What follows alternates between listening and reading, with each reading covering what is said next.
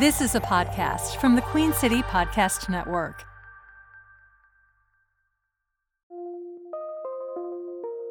From the Queen City Podcast Network studios in Uptown Charlotte, this is CLT First. You spell that C L T 1ST. Today is Friday, December the 22nd, 2023. I'm Stuart Watson. And I'm Amy Bristol. Going to be a little cloudy today, but then becoming sunny with a high of 55 and then going down to about 32 tonight.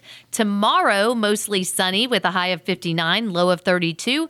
And then Sunday, sunny with a high of 62. That's really nice. And then at night, it will be cloudy with a low of 43. I had two people cancel on me this morning with COVID, both of them. Really? It's bad. I had a 10:30 and uh, noon appointments, both with COVID. And so we looked at the Mecklenburg County numbers to see is this just anecdotal? The good news is that the risk level in the greater Charlotte area is pretty low.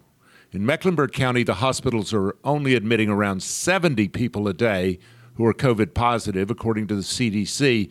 But with lots of family coming in and out of mm-hmm. town, if someone comes down with COVID, and for God's sake, test them. The CDC still recommends isolating for five days and could just like make it up for the family members you don't like. Just lock them in a room and them. throw the food and then shut the door again, keep throwing plates at them, that kind so of thing. Keep the distance, mask up, be kind, even to your family.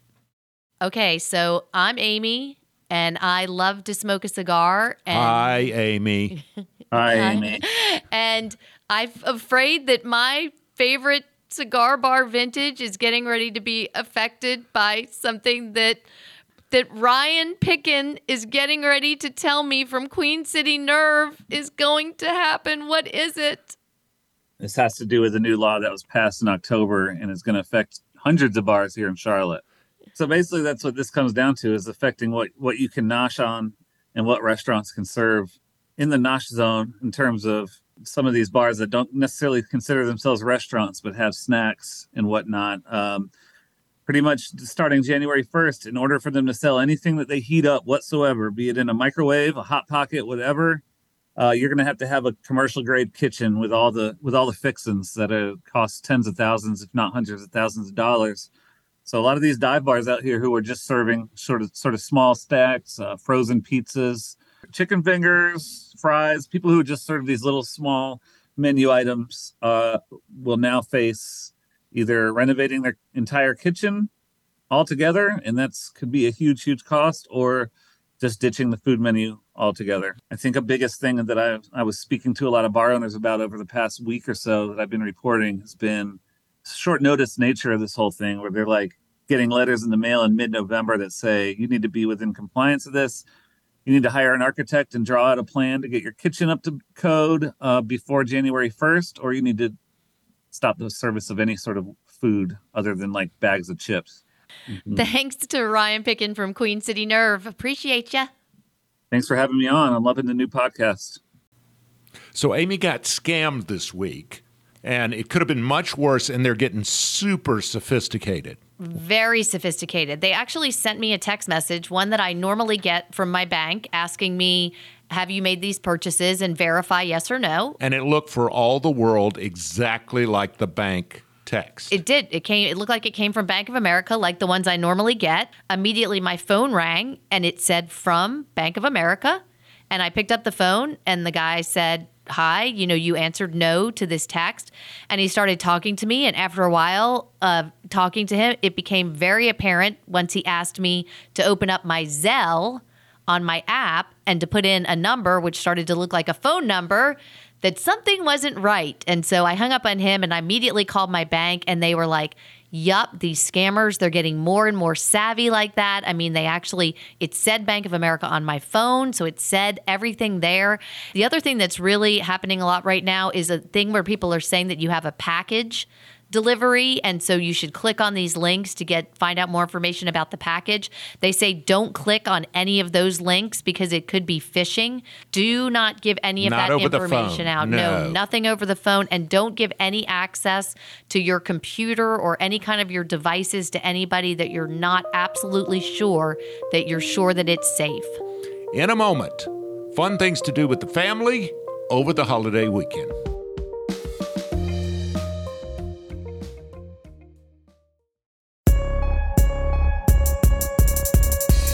Where do you turn to stay in touch with the city around you?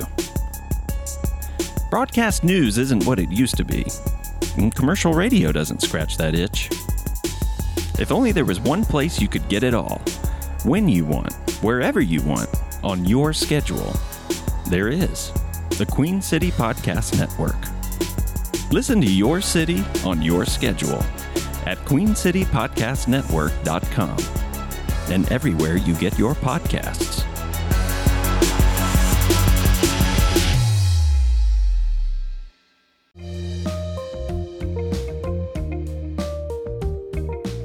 Drinking.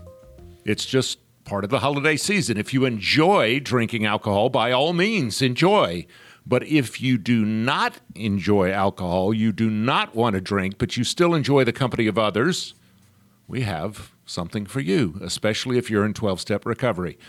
Those of us in recovery know that usually over the holidays there's something we call the alkathon. Mm-hmm.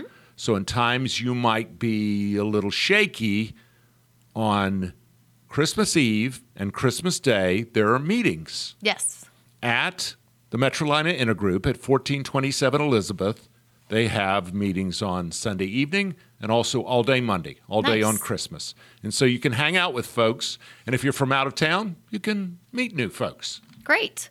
And I've been giving some tips this week all about uh, great places where you can pick up those last minute Christmas gifts. Here's another great one. It's called VGTCLT, and it's a pop up that's happening at Camp North End. They've got all kinds of vintage and handmade gifts, all kinds of really cool stuff to pick up. They are still open from 10 a.m. to 7 p.m. every day up till December 23rd. Take time to take a deep breath and enjoy your family over these next few days. The people you love, your friends. And we'll see you on Monday. QueenCityPodcastNetwork.com.